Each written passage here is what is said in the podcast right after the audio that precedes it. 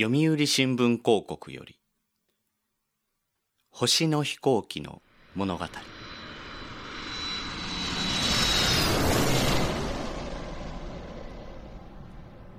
私はスターフライヤー客室乗務員の森口と申します。おかげさまで弊社は昨年10周年を迎え今新たな節目へと歩み出しています。その時間の中、育まれているお客様との物語を新聞市場にてお伝えしたく、今回は私の体験をお届けします。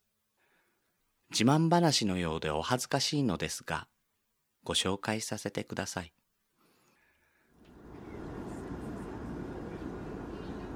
ある日、機内で出発準備をしていると、膝にお荷物を乗せている女性がいらっしゃいました。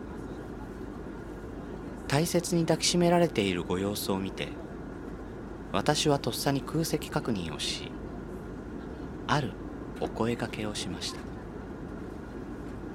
お客様はその後しばらく涙ぐまれているように見えました。そして後日思いがけずこのような心のこもったお礼状をいただいたのです。とてもびっくりしそしてこの仕事をしていてよかった。と嬉しくなりました。このお手紙は一生大切にしたい。私の宝物です。先日母の七回忌で北九州へ帰省する際遺影と位牌を大きな袋に入れて抱えて登場しました。母を膝に抱いて離陸を待っていたら CA さんから「こちらのお手荷物を収納棚にお入れしてもよろしいですか?」と声をかけられましたいえ上に入れたくないのでと答えるとさらにでは恐れ入りますが離陸の時だけ足元に収納していただけますでしょうか？と聞かれたので遺影なので足元にも置きたくなくて。というと CA さんの表情がパッと変わって大変失礼なことをお願いしてしまい申し訳ありませんでした。と頭を下げて言ってしまいました。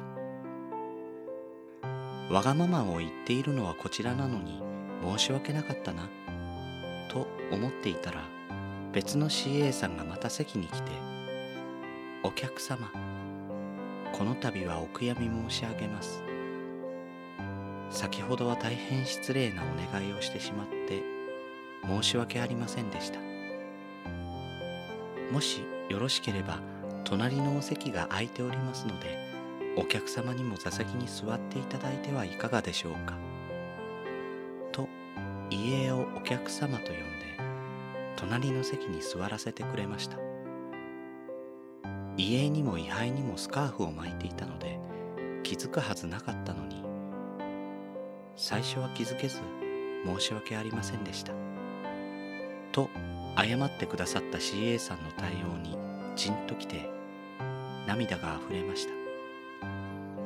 お悔やみの言葉だけでなく母の遺影をお客様と呼んで対応してくださったことが本当に嬉しかったです。途中飲み物をいただく時も隣のお客様にも何かお飲み物をいかがですか？と声をかけてくださってなんだか本当に母と二人旅をしているような気持ちで幸せなフライトになりました。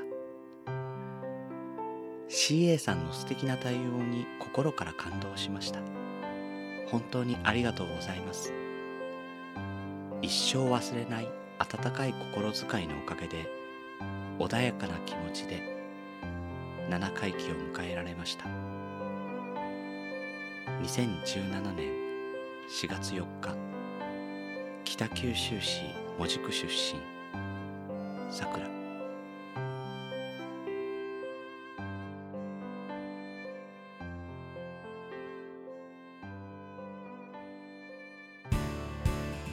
朗読の時間読売新聞広告より星の飛行機の物語。この番組では感想リクエストをお待ちしております。宛先はグリーンドット朗読 at gmail.com もしくは朗読の時間ツイッターアカウントへの DM までお願いいたします。ナレーターはグリーンでした。